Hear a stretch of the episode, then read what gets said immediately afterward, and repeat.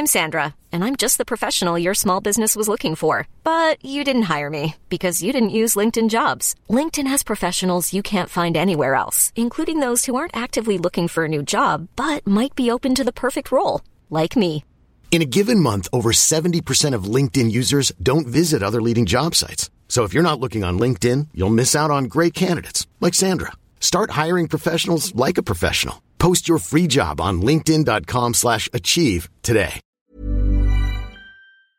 You've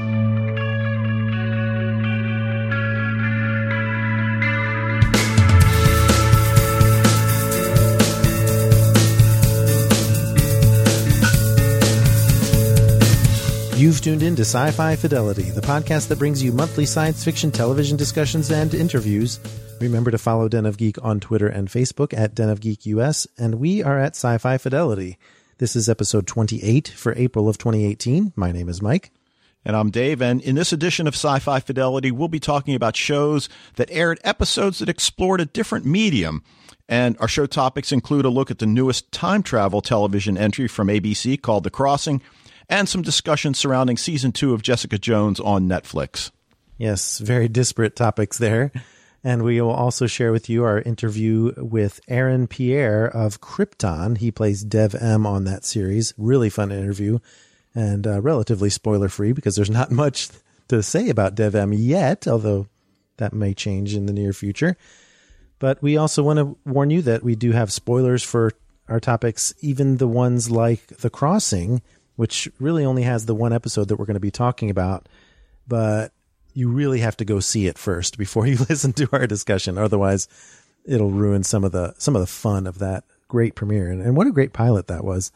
And then, of course, Jessica Jones. Come on, season two, spoilerific to the extreme, right? Yes. yeah, we will be spoiling, no doubt. So hopefully you've been enjoying those shows and can enjoy it. But if you are going to be skipping around or just want to avoid spoilers, here are the time codes for today's topics. Medium Mixers, 159, Jessica Jones, 2015, The Crossing, 3907, Krypton Interview, 5608. All right, but of course, as usual, our discussion topic is completely spoiler free, and we're exploring an interesting topic that was brought to us by a listener, Linda, on the Facebook group, decided to suggest that we look into shows that have explored different mediums or medium crossing shows, I think is how she put it, where, you know, a regular live action TV show maybe does a little twist on it. And of course, the most obvious example of that is the musical episode, which seems to be de rigueur lately. And uh, we certainly have a couple of examples of that. But we also have some episodes of, of shows, you know, new and old, that have really explored some different ways of expressing the medium in comedic ways and sometimes just in innovative artistic ways, right? Oh, yeah. Yeah. So let's see what you came up with because I think I, I may have been heavy on the musical episodes, but you went in a different direction, I think. Well, I, I do have one, but you you know, in the spirit of full disclosure, as as I told you, and and you know, you, you've known me for a while now. I am not a fan of these kinds of episodes. I mean, I, I understand I may be in the minority and, and people love them. It's tough But- to do correctly, you know? Well, you know, I used to have in my email signature, just because you can doesn't mean you should. And it's interesting the way these episodes have been perceived by the fans. And again, for a lot of these shows, I'm clearly in the minority. But my first show is Fringe from season three, episode 19, Lysergic Acid Diethylamide. Oh, great one. And, you know, this is one that employs animation. And here I really think the animation works because it is kind of an acid trippy yeah. Experience. And it also provided a way to get Leonard Nimoy's character, William Bell, back into the narrative, given that Bell had previously died in the show. Right. And at the time, fans really either loved it or hated it. And obviously, we know IMDb is not the end all be all, but I think most of us that really look at TV seriously, the ratings on IMDb are, are pretty indicative of what fans and critics think. And this one got an 8.8. So Fans, critics alike really loved this episode, but it took some time. Now, in this episode, Walter uses LSD in an attempt to free Olivia's mind from being inhabited by Bell's consciousness. So, you know, to say that it has that trippy feel would be an understatement. But because of that, because of the plot, it really worked for me. And after I got over the initial shock that, hey, what's going on here?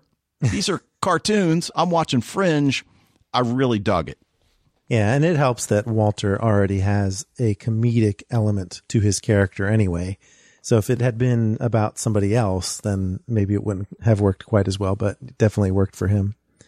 And another show that I'm going to start with that definitely has some comedic elements and was able to get away with a musical episode way before that was a common thing for shows to try, especially genre shows, is of course the pioneering show Buffy the Vampire Slayer and of course, fans of that show know which one I'm talking about. Episode 607, Once More with Feeling, the musical episode. And obviously, I think a lot of people who try this these days don't put nearly, in fact, I know they don't put nearly as much effort into it as Joss Whedon did back in the day because he knew that a few of his cast members had musical talents. Some of them didn't, and specifically requested not to have singing lines in it, including, uh, I believe Michelle Trachtenberg was one that didn't want to sing, and and even Alyson Hannigan wanted to limit her singing in that episode. But obviously, this is one that really set the bar. Joss Whedon apparently spent six months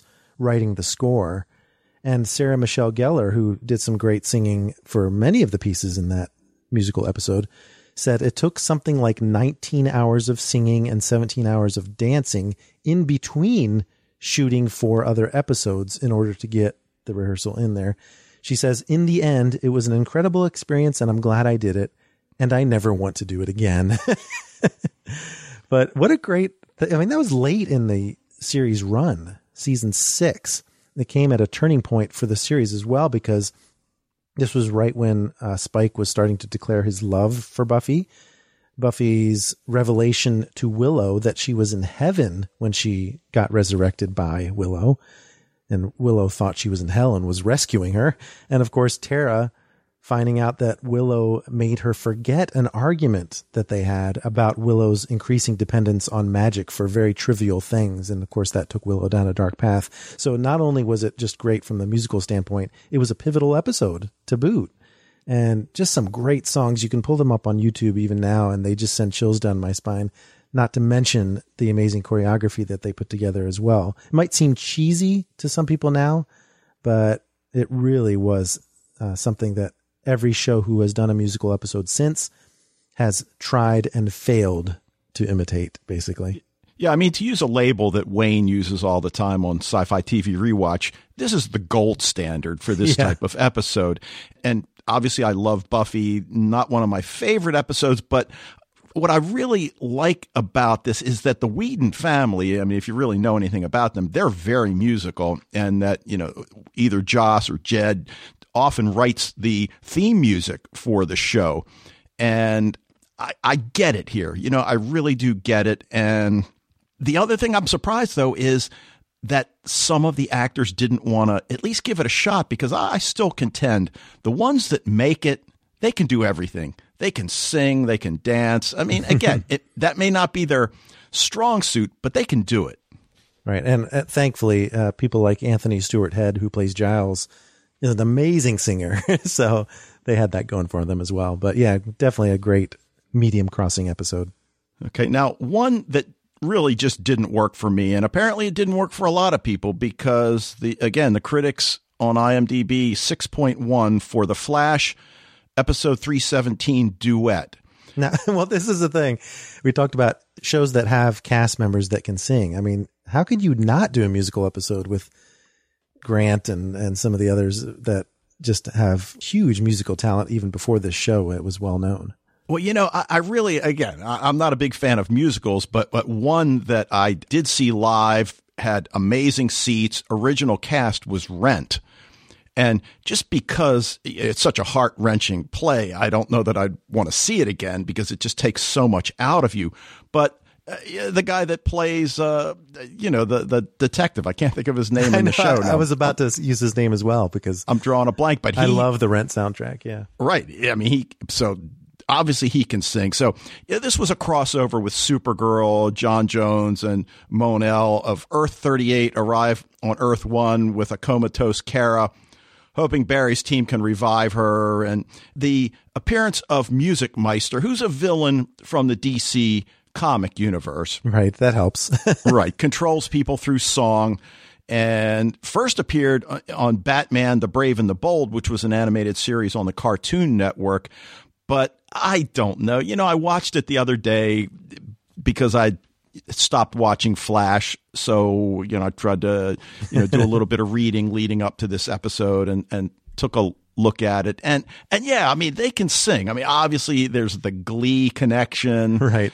So these people can sing, but and, it, and it's Jesse L. Martin, by the way. right. But unlike the Fringe episode and the Buffy episode, I just didn't feel the connection to really what was going on in the overall narrative.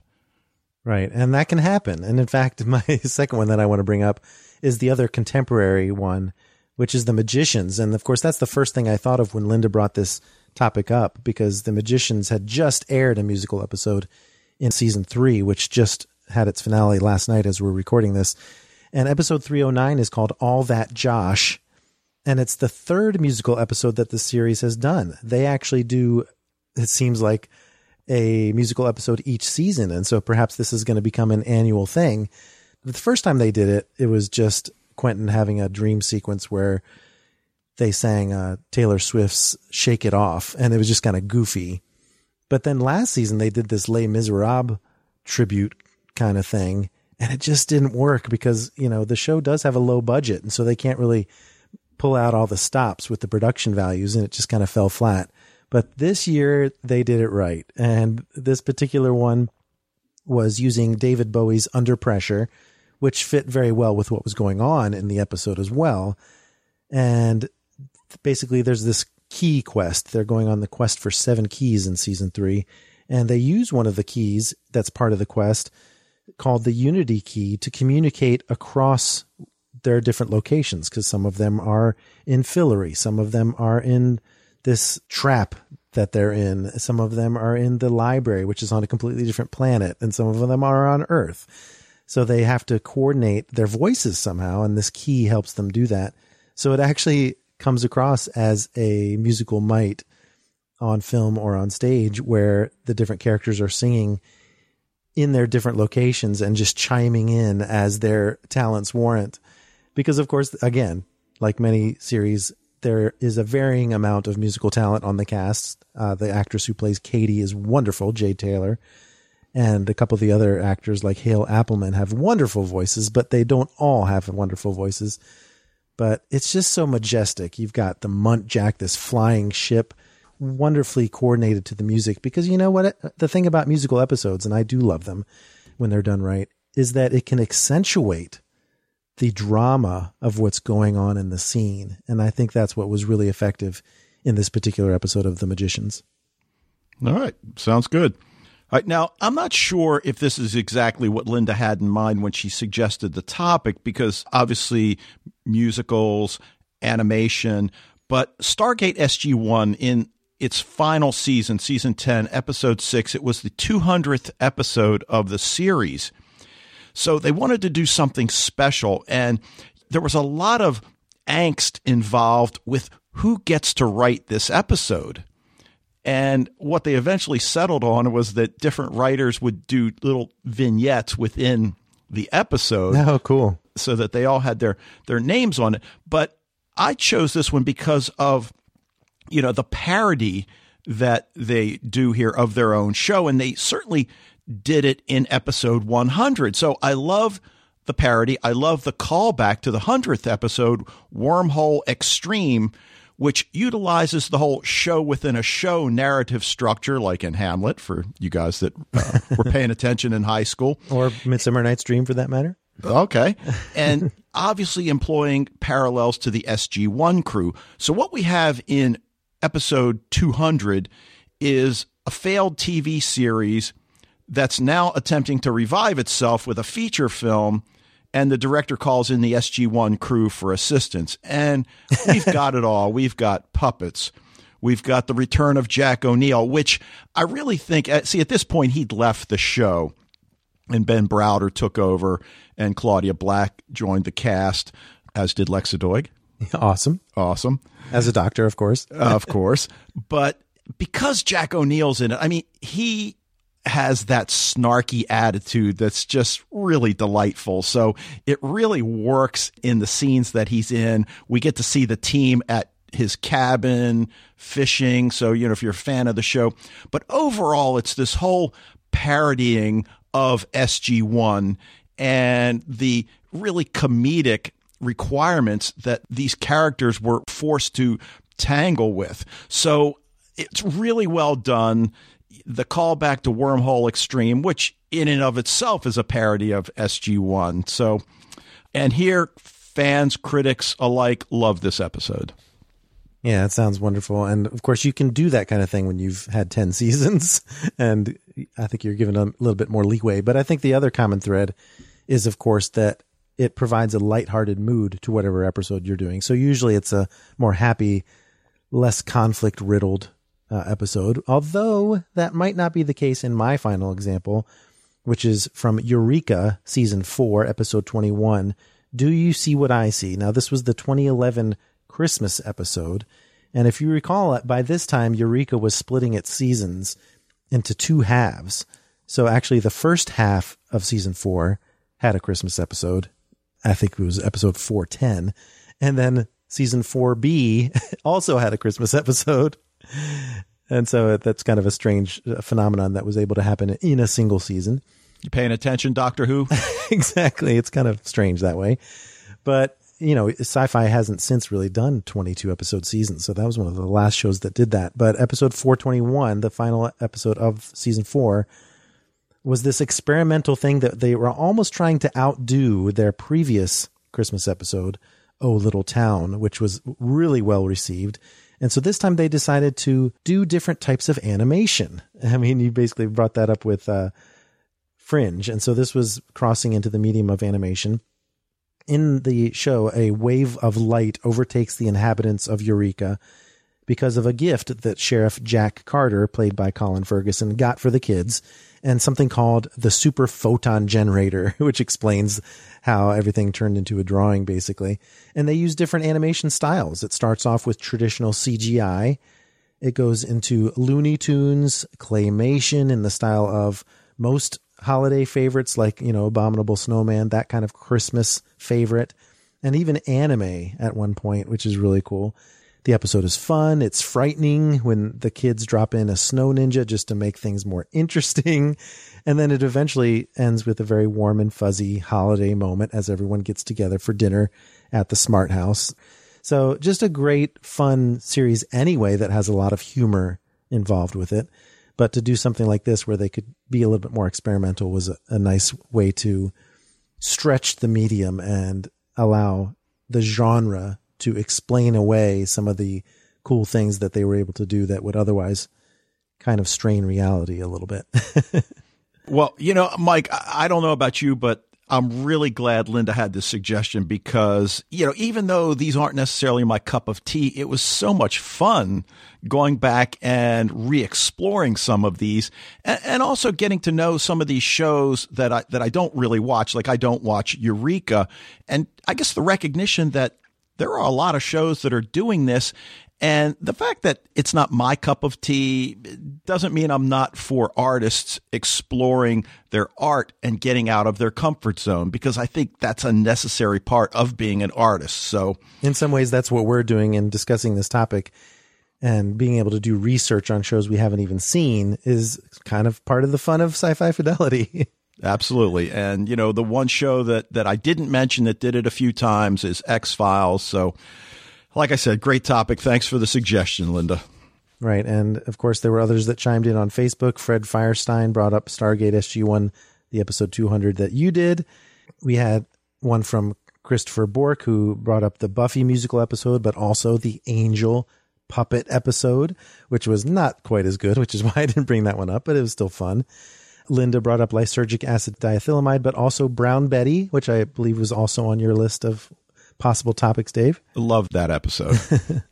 And then they started to get off topic. They went into Star Trek, The City on the Edge of Forever, and the Captain Proton episode of Voyager. And it really started to get into other ways of interpreting the topic that she came up with. But of course, Taltos was the one that suggested for me, Do You See What I See from Eureka? She also mentioned changing channels, Supernatural, which kind of did a game show and a procedural and a sitcom all mixed into that Supernatural show. And she also mentioned Buffy the Vampire Slayer, the Hush episode, which of course was genre stretching or perhaps medium stretching in a in a way that was just different for the script, but that was another in- way of interpreting it as well. So thanks to those of you who chimed in on Facebook to share your ideas for this wonderful topic that Linda came up with. All right, and we're going to dive right into Jessica Jones now. So if you haven't seen season 1 and I've not quite scratched the surface of season 2, I'm probably going to get pretty spoiled myself, right, Dave? you are going to get spoiled. That's okay. Now, the interesting thing for me, I, I've been trying to sell my wife on Jessica Jones for several years now. And finally, I told her, look, I need to watch season two for the podcast. So, what often happens, she's sitting on the couch with her laptop, and I'm watching episode four, and she goes, you know, this is really good. Like I told you. So she saw season two before she saw season one. Hug. so, you know, interesting the way that happened. But Jessica Jones season two, which dropped March 8th, 2018, two and a half years after season one dropped. So, oh, wow. I didn't realize. yeah, so for fans of the show, that's really something difficult. Fortunately, we had the Defenders where we got to see the character Jessica Jones appear with some of the other Marvel superheroes. But what we know so far as season two begins is that this is the aftermath of Jessica having finally killed Kilgrave by snapping his neck at the end of season one. And her identity as a powered person, along with the defenders, you know, like Iron Fist, Luke Cage, Daredevil, it's all public knowledge now. People know who she is, much to her displeasure, because even though she just wants to be left alone and, and go on and be a private investigator, she's seen as this super vigilante who's become an easy target for the police to blame anytime a crime occurs that they can't explain. So already she's got that certain attitude. So you can imagine what happens when the police bring her in for something she didn't actually do. Well, that just reminds me of at the beginning of season one when she was serving a warrant because that's, of course, one of the ways she got her money. The guy tries to escape and she just lifts up the back bumper of his car. It's like she doesn't necessarily draw attention to her abilities, but she also doesn't hide them. So I could see how that would get her into trouble. Right. And that's the first indication in season one of what her power is. I mean, if you were unfamiliar with the character. Now, the other thing we know that Trish Walker still has her radio show, but she's been focusing her shows on the impact of the powered individuals. But what's happened is the well's kind of running dry. I mean, certainly Jessica's not going to appear on her show, but even the topics are starting to get old. So she's really scrambling to come up with something fresh. And that's when things get invented and manipulated, right? Exactly. Now, Jessica's still making a living as a PI, still has difficulty coping with the deaths of her family. And one of the things I love about moving into season two, and we certainly see this in season one, is the exploration of the relationships between Jessica and Trish. And the seeds of season two are planted at the end of season one. Trish uses Simpson's pills in the fight against Kilgrave, and then Trish's mother produces documents that show that this shadow organization, IGH, paid for Jessica's hospital bills after the accident. And it kind of all culminates when Jess says, Maybe I am a freak, but somebody made me this way. Oh, so they're exploring her origins or? Exactly. It sets the tone for season two. So, what's changed? Well, the focus of the season has obviously shifted from Kilgrave to finding out what IGH did to Jessica and others to give them their powers. And partly because they're sisters, now adopted sisters, but Trish has been pushing Jess to recover lost memories. And for Jessica, it's something she doesn't want to do, but because she loves her sister, she very often wants to give Trish what it is Trish wants. But overall, the tone and the mood is much less dark now that Kilgrave is dead. And I know some people see that as a detriment. And I certainly have read enough that season two is not as good as season one. And I would argue that you're wrong. I think it's equally as strong, it's just different. Right. If you're expecting a certain tone, maybe that would be a problem for you, but you have to be willing to accept different types of conflict. It's not always going to be about, I mean, Kilgrave was a very specific kind of bad guy, right? And you couldn't, Yeah. you wouldn't be able to drill that. I mean, it's just too much with the mind control aspect of things. So you got to go in different directions. Yeah, and I think the difference is that Jess is not as psychologically compromised now that Kilgrave is dead. And I mean, certainly Kilgrave resurfaces in the episode. I'll talk about that in a few minutes, but he is dead. There, there's no coming back from a snapped neck. now, the other thing, Malcolm is still clean, working as Jessica's assistant. I love Malcolm to death. His character is just so good. But but we find a little bit about him and his backstory that we didn't know. Number one, he tells her, he's like begging her, teach me. You know, you're the best. I want to learn. And then, of course, we see, if you remember at the end of season one, Jessica's office and home, it has just been devastated from, you know, the fight with Luke, the fight with Kilgrave. So there are bullet holes all over the place, big holes in the wall. So it's during season two, Malcolm has tried to put her office back together, which is sort of a metaphor for her putting her life back together as well. Ah, I like it. Yeah. Now, the other thing we learn about him is he apparently had a full ride to college. He wanted to go into social work, but drugs got the better of him and he got the boot from college. But we learn that his drug habit was initiated by Kilgrave. That was all part of how Kilgrave kept tabs on Jessica. Oh, very interesting. Yeah. Now, one of the things about Jessica, certainly in season one, she has the love interest in terms of Luke Cage, but Luke's gone. And we now have this handsome single building supervisor now on the premise and uh, rocky start to their relationship. But after she saves his son's life, because he knows who she is. So his son, who's like about eight, he thinks Jessica walks on water. But she saves his life. And, and once he realizes it wasn't her fault, it was the kid, the relationship is able to develop. And it turns out, though, he's a world class forger who ends up providing Jess credentials so she can pose as a psychiatrist, enter a facility as part of her IGH investigation. And of course, during the course of the season, they become much closer, although he sort of disappears as we get to the end. But while she's at that psychiatric facility, she learns of this Dr. Karl who apparently experimented with octopus DNA. of course, as one does. Oscar's also an artist. He's got his son Vido, Crazy X, but he provides Jessica with that sense of normalcy, which surprisingly she gravitates towards. I mean, her relationship with Luke, my wife loved it in season one. I mean, she really, really likes them as a couple, but they're both powered.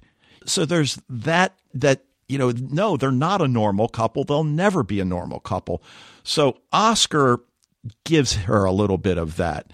Now, I mentioned Jeri Hogarth, played by Carrie-Anne Moss and critical character in season one. Well, she learns she has ALS in this season.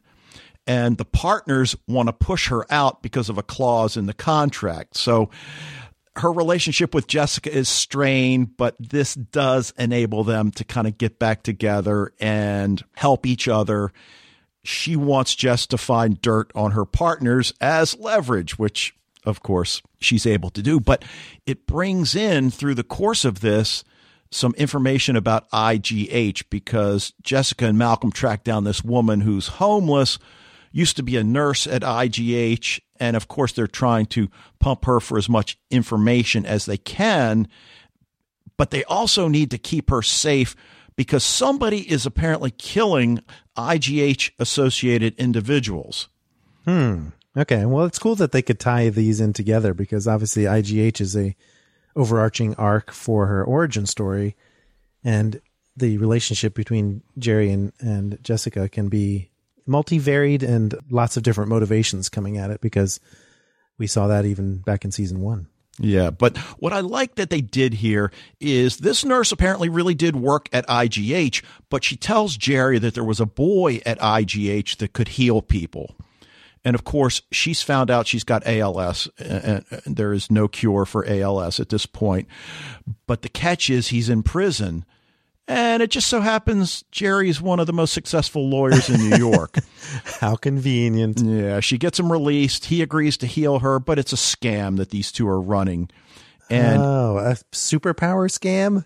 Yeah, so Jeri's convinced initially that he helped her, but it's certainly doesn't turn out to be the same. And, and when she finds out or at least she's still in the believing stage. She wants Dr. Karl to continue his work since he can presumably help people who have no other option. So, if that's not bad enough, what they do to her, they rip off her apartment.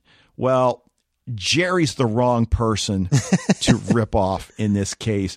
And the way she gets payback, I'm not sure this is really what she expected, but uh, again, she convinces the nurse that the healer's cheating on her.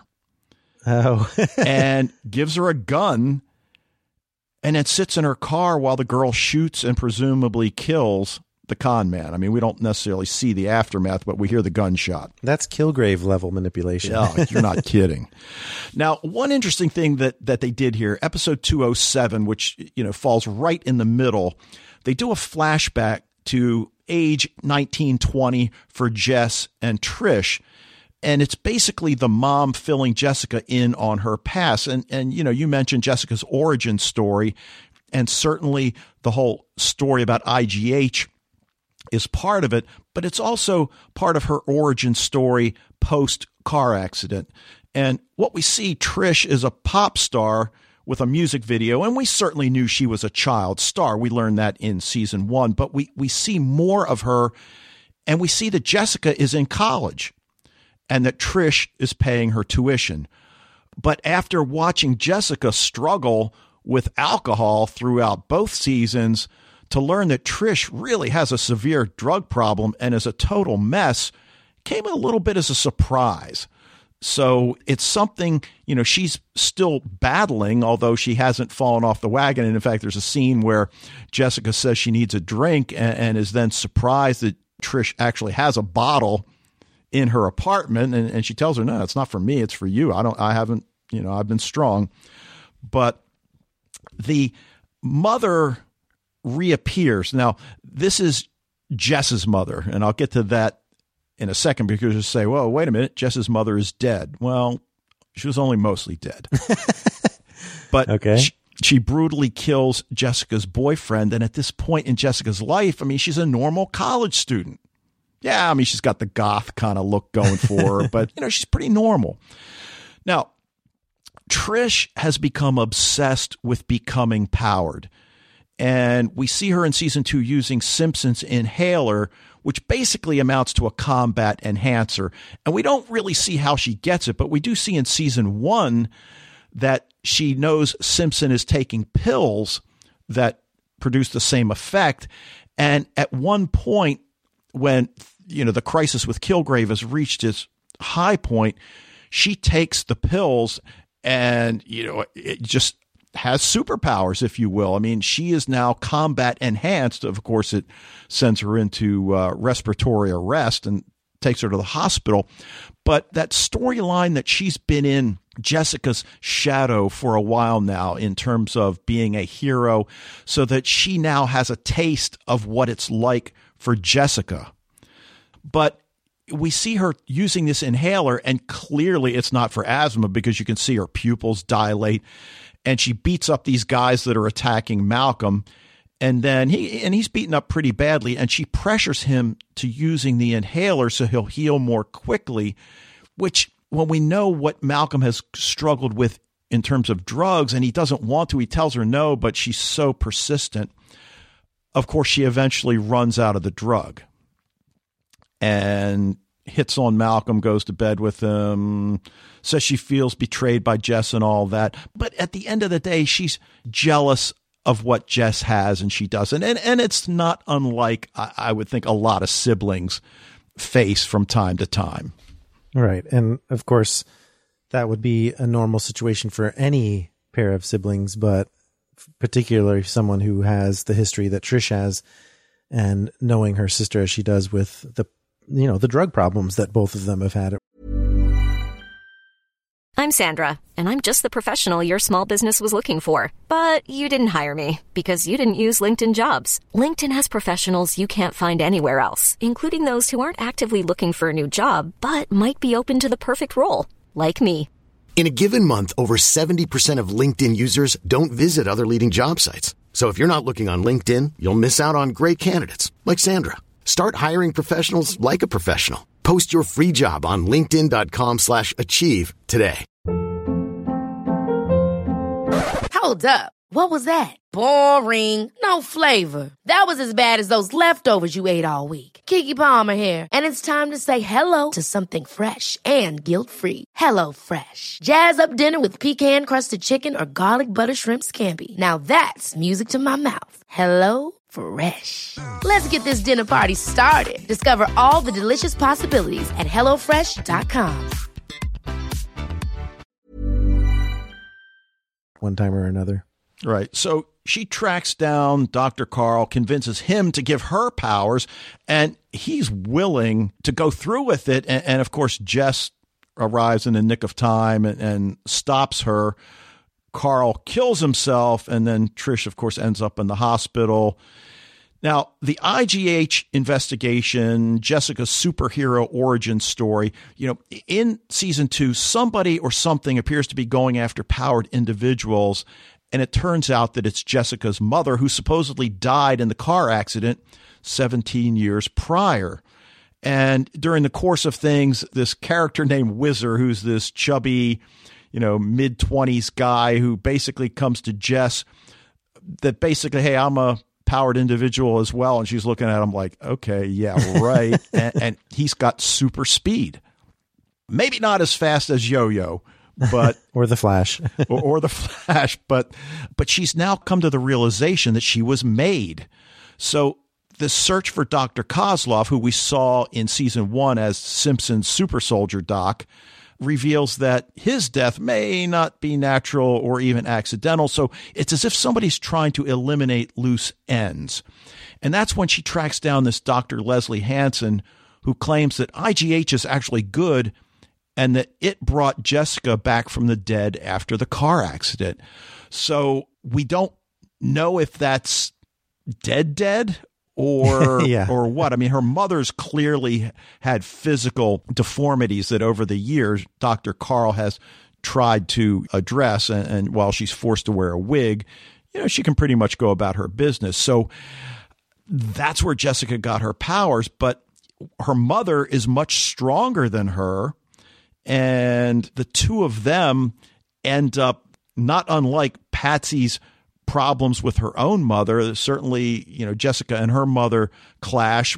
If you've been alive, why didn't you come find me? Why didn't you tell me? And certainly we understand that, but it's been difficult. Eventually, Jess has to turn her mom into the police. She's incarcerated for murder, but we understand at this point that uh, the police are going to be happy this woman's just, you know, off the street. But Jessica killed Kilgrave in season one, and, and it appears she killed Simpson, although we don't necessarily have verification from what I can tell. But she kills this prison guard that's been harassing her mother, and killing does not come easily to Jessica Jones. So, you know, we're going to have to see how that really impacts her in season three. But eventually her mother kidnaps her. They go on the run, heading for the border. But now kind of like in season one, she's a psychological prisoner, this time of her mother. Oh, yeah. Well, she's probably, in fact, in some ways more vulnerable to her mother's manipulation because of that. Yeah, but along the way, they encounter a terrible car and truck crash, and the two of them get out, save the victims, but of course, it alerts the authorities to their presence. And at the end, I won't spoil this. Her mother does get killed, but I'm not going to tell you who actually kills her mother. But it leaves a pretty big cliffhanger. Is that it? it- it- well, it, it certainly does, and, and with a theme that uh, we, we certainly talked somewhat at length in this discussion. But I, I think season two is every bit as good as season one. It's just different. Yeah, and there's nothing wrong with that. I think it's good that the first Marvel show that showed up on Netflix to really set the bar and the tone in some ways for the other outings on Netflix. The for it to come back for season two and and be successful in a sophomore season is important. Yeah. And I don't think people need to necessarily set the bar specifically for the same exact outing to happen again. You know, you got to give it breathing room. And I think the way you described it, it certainly sounds like it was successful in doing that. Okay, now talking about setting the bar, when you're doing time travel, that you know, you and I have a pretty high bar. So how the how the crossing do? That's exactly right. Not only are we going from an established show to one that's just starting out, so it has a lot to prove, but The Crossing, who's had its pilot air on April 2nd, it also was released early. They like to do that early digital release so people can get some word of mouth going. And it's important because it's an ABC show. Because I think there's a lot of people, unfairly in some ways, are saying that this network is trying again for the next Lost and they even advertised the crossing as from the network that brought you lost it's like well what's that got to do with anything Well, but I guess I, my feeling is, why wouldn't you try to produce the next Lost? I mean, it's going to be Yeah. tough, but why not make the effort? yeah and i think because we're in such peak tv times here to have a high concept genre show especially on network television doesn't always work for the big networks especially since they have to get higher ratings to meet their advertising standards than some of the cable networks do But as time travel goes, and you know I have very high standards in this regard, it did a great job. I even went into this, if you can believe it, not knowing that it was a time travel show. Did you have that same experience where you didn't realize what you were getting into? uh, no, because I, I did read the promo for it that 150 years in the future. okay, I went in blind and it was like, wait a second, no one told me this was time travel. I was very pleasantly surprised. And the reviews of the pilot have been cautiously optimistic with that caveat about ABC trying to capture the next Lost. And there are some characters that need to be built. You and I always talk about how if the characters are likable, it goes a long way. The story is very strong here. The premise is very strong. Some of the characters need a little bit of building. And so I think that's the main thing I would put in there as, as something that has to come after the pilot. But the thing is, pilots are so difficult anyway. And so if you have this really great first outing as this show does, that goes a long way towards having a forgiving audience and an engaged audience. And one of the ingredients that I think was one that people didn't maybe expect is the highly contested lead actor status of Steve Zahn. Apparently, a lot of networks were trying to get a vehicle for Steve Zahn to come onto television, which is kind of surprising. I mean, he's a great comedic actor in the movies, and he does a great dramatic role here. And I think he's perfect for the part of Sheriff Jude Ellis, who's basically a small time sheriff in Port Canaan, Oregon. Although he wasn't always small time, he did escape uh, some kind of trouble in Oakland, California. Maybe related to him being an alcoholic, maybe related to some botched police uh, maneuver that he did. We're not quite sure at this point yet. But I just love his character. And in fact, he even has a deputy that's kind of comedic in a way. So it does kind of allow Steve Zahn to play on some of his humor skills, right?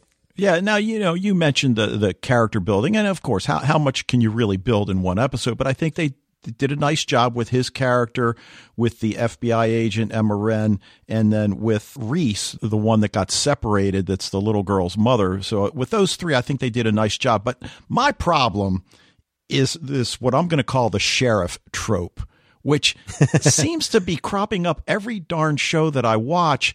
It's a sheriff with something in his past. He's either divorced or single or alcoholic or something. And I, you know, what's that all about? Because Not to mention, that's just a character motivation for them to be complex and deep as a person.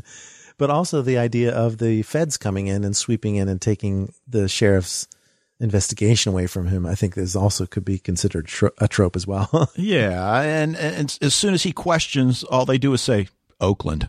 yeah. Like, okay, what happened in Oakland, California? Well, and also his partner, I think, or his deputy says, you know, you must have seen a few dead bodies in your day in Oakland. Sure, sure, I did. Because this case begins with a dead body washing up on the beach, and you get the impression that this is not a very common occurrence in Port Canaan. And of course, when they get there, it's not just one dead body, it's hundreds of dead bodies washing up from the ocean. And they only find out of hundreds dead, only 47 people alive. And that's what sets the whole mystery up. Because of course, the whole visuals, the opening scene, for example, of this series is just really cool with a bunch of people deep underwater with the light barely making it down through the, you know, many feet of water that's above them. And this is the kind of thing that they use for dream sequences all the time. And so you think that's what we're even viewing here. But no, this is really where hundreds of people have found themselves deep under the ocean.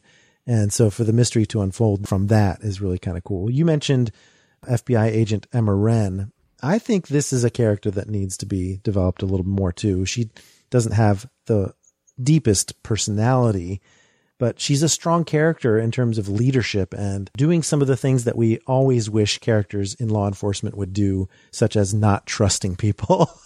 I thought that was great that she that she expressed that from the very beginning. But she is played by Sandrine Holt of Homeland. She tries to take control of the situation once it's determined that no ship sank, no planes crashed nearby. Where did these people come from? She takes the initial reports from some of the survivors that tell her that they're refugees fleeing a future in which Apex, which is described as man's next evolution, our genetic destiny, are in charge of the future that they fled 150 years in the future in a world that is hostile towards normal humans. In fact, they describe it as an extermination that, that's going on, that they're fleeing. So they didn't really know that the time machine would spit them out underwater. And so they lost obviously a good amount of the people who were trying to flee to the past. But notably, when they find out that there's even just 47 people left, she says, in this group, there are going to be some bad actors. I don't trust desperate people, she tells one of her assistants. So I very much appreciate that kind of attitude. Her character came to America at age six, so she herself is an immigrant. And so even though Agent Wren isn't the most compelling character right right off the bat, the fact that she realizes that in this group of 47 people who seem to be refugees and sympathetic, there's to be one or two bad seeds, right?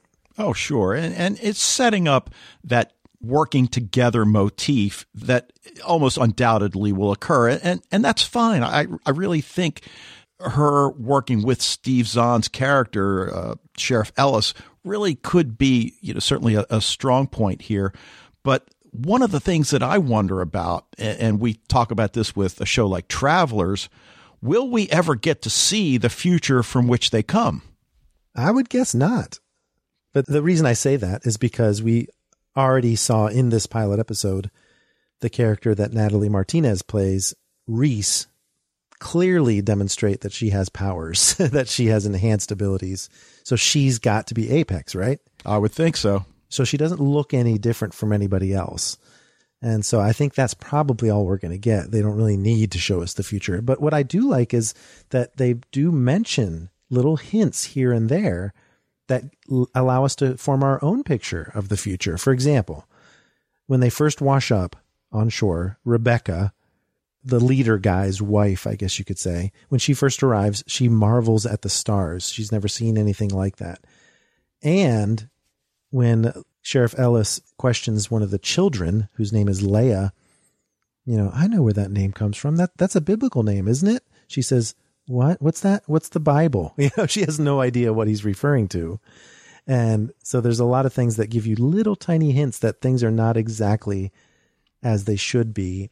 And uh, so uh, I like that way that they kind of create a picture for us of the little touches that make their world so different from ours. Yeah. Now, Reese, Terminator, Sarah Yeah. Connor Chronicles. And that's what's interesting too. Her name is Reese. And I was about to say that a lot of the characters among the survivors, the refugees, have biblical names. There's Leah, there's Rebecca, there's Caleb, there's Thomas. I mean, these are all names from the from the Bible. So I thought it was interesting that Reese did not fit that mold because of course she doesn't in a lot of ways. She's separated from the group when she's trying to save her daughter Leah. And it's interesting that for the longest time, no one in the story knows that Reese is Leah's mother. Only we as the audience know that because we saw her at the beginning of the episode. But she is pulled out by a fishing boat long from where the others were found on the beach. And she immediately starts to show, well, not immediately, it's kind of subtle. She's just sitting in a restaurant waiting to hear if there were any other survivors anywhere. And she hones in on the sound of a television where she kind of shuts out all the sound around her in the diner and is able to focus just on one point and follow the sound back to where the television is behind the bar so she can find out about Sheriff Ellis and how he found a bunch of bodies washing up on shore and that's where she heads next. But did you know from that point already what was going on, Dave? Well, I mean, I had a somewhat of a sense. I mean, I started to suspect. yeah, and, and I like the fact that she had the sense to lay low. Right. I mean, there, there's really no reason, but how many times have we seen this kind of a situation unfold and the character does something stupid to draw attention to him or herself and but not Right. not here. Yeah, it's interesting. She seems to almost have soldier like training in addition to having these superpowers because just because you have the ability to jump really high or rip a shotgun out of a steel reinforced case as she does uh, steal the sheriff's shotgun out of his car. I mean, that doesn't mean you come with built-in training on how to act and how to stay low, lay low like you said. But I do like that the characters that we meet, some of them we instantly trust, such as Caleb, who is really the go between between the refugees and Agent Wren. He says that they were the first to attempt this. Now, I think that was an interesting thing for him to start off with because we do learn later from Thomas that there are others that have traveled there before this group. And so I'm wondering if Caleb thinks they were the first to attempt this, but that certain people know that the time machine has been used for others to flee to the past who have a very specific agenda. And this is where it's going to get interesting because it's the old who can we trust who's a alien inside a human body, you know, body snatcher type scenario where we don't know who to trust. And, and sometimes that can be overplayed and, and tough to deal with, but I think they've set up a really nice way of doing it here. Well, and they also set it up, you know, for the big reveal at the end of the episode, which, you know, I'm sure you'll get to in a few minutes. Yeah, well, let's go ahead and mention the character that's dealing with that. Played by Jay Karnes of The Shield and also of 12 Monkeys, another great time travel show. He plays Craig Lindauer, who's the Deputy Undersecretary of Homeland Security, and he takes Agent Wren's report. Now, an interesting detail that I noticed after watching this pilot a second time is that he pulls her aside. They're about to go into a meeting to have a briefing with all the ADs of Homeland Security. But he said, you know, I don't want to sit in the conference room. Can we talk about it out here? and really, he's just wanting to keep everything under wraps. You know, he tries to pass it off as these people are deluded. They're probably part of a cult. This whole thing doesn't make any sense with their heightened senses and their fast twitch muscle development and things that are written down in this report. And uh, Wren seems to accept his help because she, of course, he does help her set up this camp away from the beach that has, you know, lodging for them and a little bit more comfortable environment for them to settle down in. And I, I feel like Caleb is very appreciative of Agent Wren and what she's able to do for their group. But you can see already in this pilot episode that some of the members of the refugees are starting to get a little antsy because even though they know this is much better than where they came from, you know, how long are they going to sit on this beach and how long are they going to be basically prisoners while the investigation goes on? And, and I love that aspect of it. The fact that the refugees are very sympathetic and then introducing the mistrust through this person you would least suspect because, of course, Thomas, the one rabble rouser in the group of refugees, wants to talk to the president. He has a secret. He says, We're not the first ones to come here, and is able to share his secret with Agent Wren, but wants to talk to someone with real power. And who is that person? Well, Craig Lindauer, Deputy Undersecretary of Homeland Security, who it turns out is one of these earlier arrivals from the future. And I love how they reveal it. He asks Thomas, Would you recognize these people who came earlier by sight? And Thomas has the light bulb go on above his head. Uh oh. well, right, because it sets up so many possibilities. You know, he, says, You wouldn't believe how long I've been here. Well, what does that mean? Does he not age? Did he come as a child? Or, or is it just something where he had predecessors deep in history that built up an organization across the whole world? You know, who knows what he could mean by that? But for all this to appear in a pilot, that's pretty remarkable. Yeah. because they, they had a lot to set up and to compel us with an ending like that. I mean, they even dropped in some details about one of the refugees, Hannah, who talks about, you know, it's not as bright in our time as it is here. Can I borrow your sunglasses, Mr. HSI agent, whose name is Roy? You know, and they kind of have some kind of thing going where they're starting to bond. Roy knows they're not supposed to consort with these refugees, but he does kind of, you know, Hannah's a pretty girl. And so they are already setting up these subplots that you know are going to, to develop into more. So really good pilot and a really great premise that just needs a little bit more development of characters. But like you said, there's a lot of characters to introduce in this introductory episode. There's 47 refugees. We don't have to meet all of them, but there's the different law enforcement agents, the characters within the refugee group that are maybe more forefront, and of course the underlying conspiracy itself with the people who have arrived in the past, and the fact that Agent Wren realizes that there could be more Apex out there or even in the camp itself. We don't know who's a time traveler, human or Apex. Right. Right. Yeah. Now, and you said 47 survivors. There were 47 survivors and Lost, Oceanic.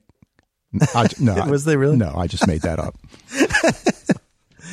We'll see if they are able to recapture that. I don't think anything's ever going to capture the uh, audience of Lost, but I do think they've set up a compelling mystery. Time travel is all the rage these days, and I think they they've got a lot of potential here. So we'll see where this goes, but I'm cautiously optimistic along with the rest of the critics.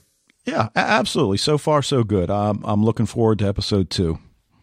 Now, one show that is brand new that is really grabbing a lot of the comics readers by storm is Krypton on sci fi. And we were able to talk to one of the actors from the series, Aaron Pierre, who is a British actor whose IMDb page is only four credits long and only goes back to last year, 2017. So he's really getting his start and coming out of the gate strong because he had a couple roles on the UK productions of Prime Suspect 1973 and The A Word, but his star immediately rose to a regular role as Antonius on Sky TV's historical fantasy Britannia, which apparently is also on Amazon. I, I think I might check it out. It's kind of like Vikings meets The Crown or something like that. Oh, you know, nice. It's it definitely got some fantasy elements in it as well. So he's on that show currently along with Krypton, but he has a very small part on Krypton who just pulls you in. The charisma of this guy who plays Dev-Em on Sci-Fi's Krypton, whose hidden depths have yet to be plumbed. We spoke to Aaron recently about some of the initial mysteries surrounding his character, who's only been in a few scenes so far, but I think that's about to change, as you'll hear in this interview. And we wanted to know what Dev-Em's motivations might be moving forward. So here's Aaron Pierre telling us a little bit more about his character. Hello, Aaron. Hey, how's it going? Thanks so much for joining us today. We're very excited to talk to you today about Krypton and your character Dev-Em, who really seems like he has some hidden depth. So I'm really looking forward to talking to you about him. Oh, thank you so much. Yeah, no, thanks for your time. Now, hardcore Superman fans, or those who like to nitpick with comics research, which is a, a lot of people out there, know that Dev-Em was at various times depicted as a juvenile delinquent who attacked Superboy, Yes, Phantom, right. Yeah. Phantom Zone criminal, and even at one point, not a Kryptonian at all. Yeah. So, do you have a theory, or were you told why your character received this particular namesake from the Superman legacy? Ah, well, I don't know specifically why I have the name, but I, I do know that, as you mentioned in the comics, at various different points, he's been various different people uh, with various different sort of motivations. But I definitely think that the one we've got in Krypton right now, I think he's, you know, I think we're now establishing a new Dev M, you know, not the juvenile delinquent or necessarily, you know, the criminal of the Phantom Zone. I think we're we're now sort of, you know, with all respects to, you know, any way he's been depicted in the past, we're sort of taking this opportunity to to see where we can where we can go with it now as well. Okay, it's interesting that you say that because I feel like many viewers might have preconceptions about him being a villain, Oh my gosh, yeah, totally. Yeah, yeah. not only because of his name, but also because, you know, he's promised to the main character's true love. But he's also quite devoted himself to Lyta Zod, Exactly, yeah. And in fact encourages her to be a warrior, even though he doesn't always agree with her choices. Is that accurate to say it that way? I, I, I, I may be biased, but I don't think I don't think he's a villain. That's you know my sort of perspective on him. I don't see him as a villain. You know, don't get me wrong. You know, in episode one, for example, what we see of Dev in episode one is you know we see somebody who is uh, militant. We see somebody who is devoted to the cause. Uh, we see somebody who is, you know, when in work mode, he is unable it appears in episode one to be flexible in any way. He, he doesn't seem to be malleable. He seems very sort of straight down the line and, and unmoving, you know, and it doesn't, doesn't move. However, there is a lot more to Dev, you know, in the coming episodes and later on in the series. We slowly begin to peel back the sort of hard exterior that Dev puts on. And I think this hard exterior he puts on is actually subconscious. I don't think he, he does it consciously. I think he's sort of been he's sort of been trained and it's been instilled in him so much so that it's not even intentional. You know, when he's in work mode, that's just how he is. But you know, we, we you know we slowly get to peel back and, and reveal the sort of humanity to him, the empathetic side, the loving side. At times, hopelessly loving, the you know the, the, the side that wants to encourage and spur people on. And over time, you know, hopefully, Dev will get to reveal more of his character.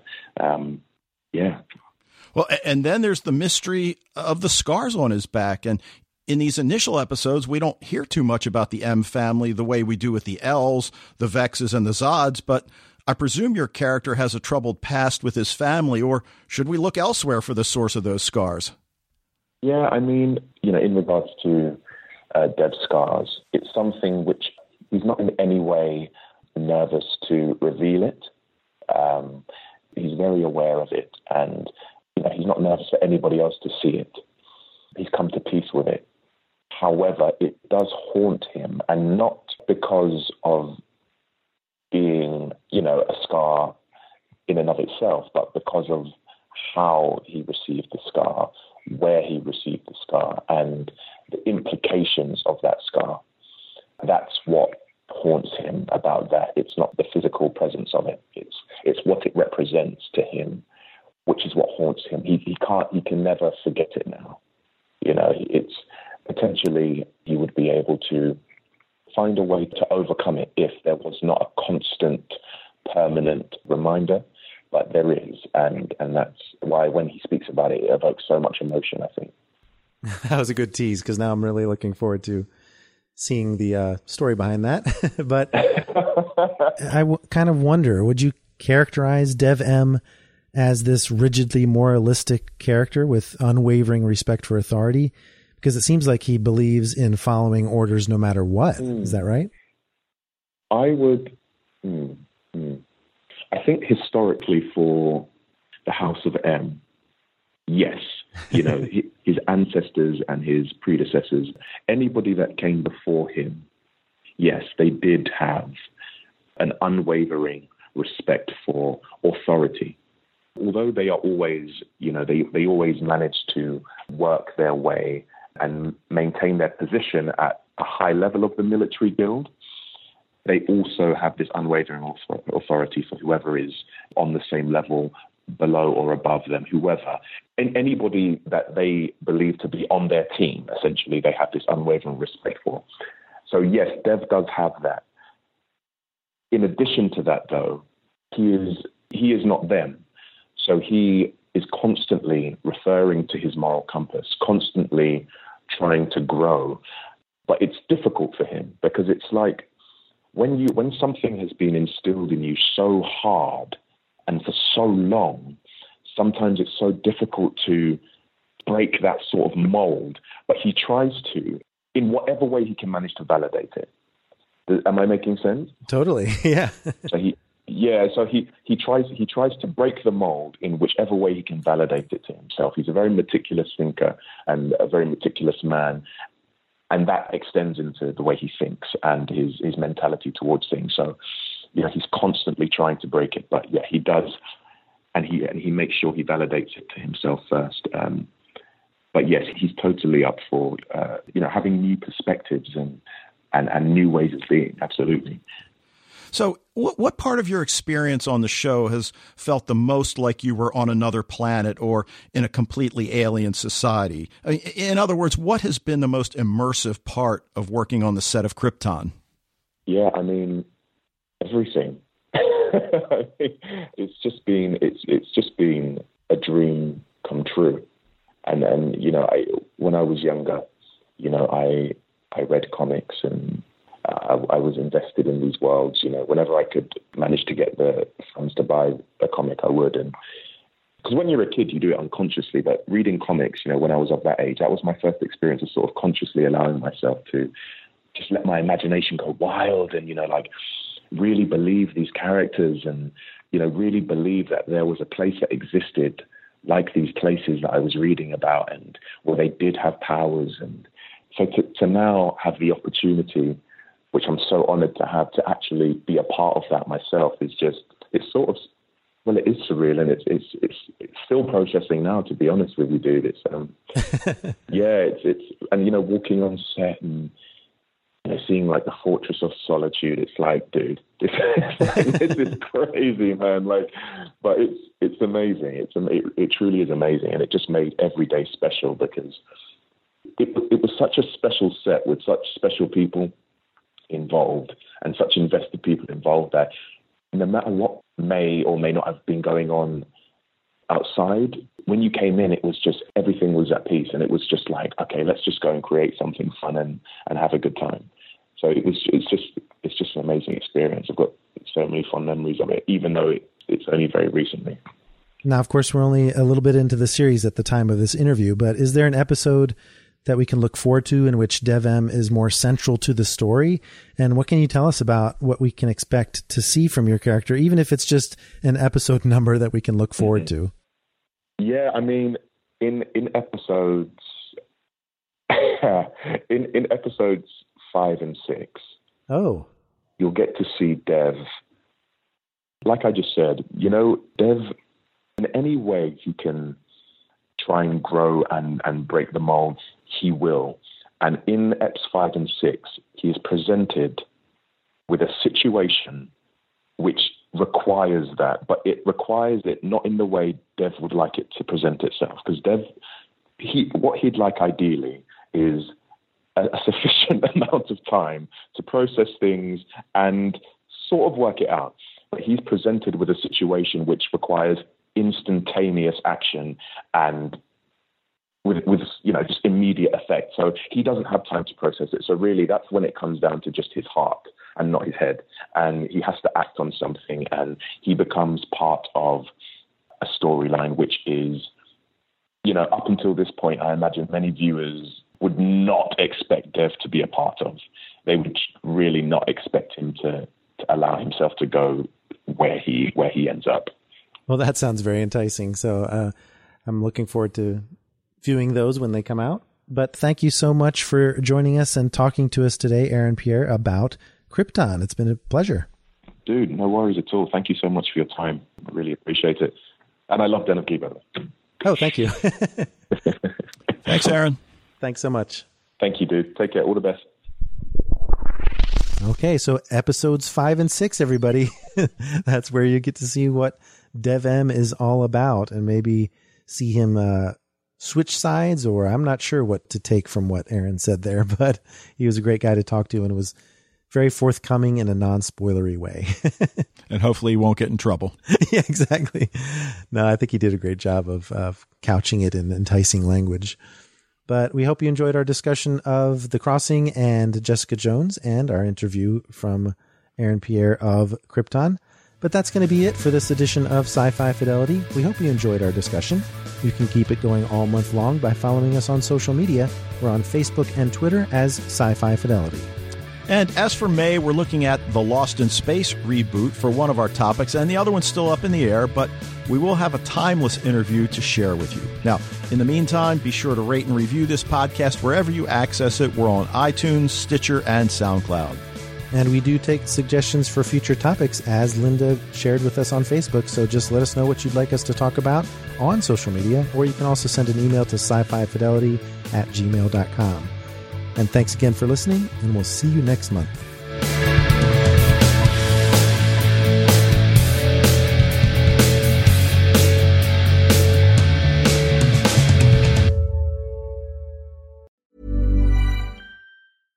Catch yourself eating the same flavorless dinner three days in a row? Dreaming of something better? Well, HelloFresh is your guilt-free dream come true, baby. It's me, Keke Palmer. Let's wake up those taste buds with hot, juicy pecan-crusted chicken or garlic butter shrimp scampi. Mm.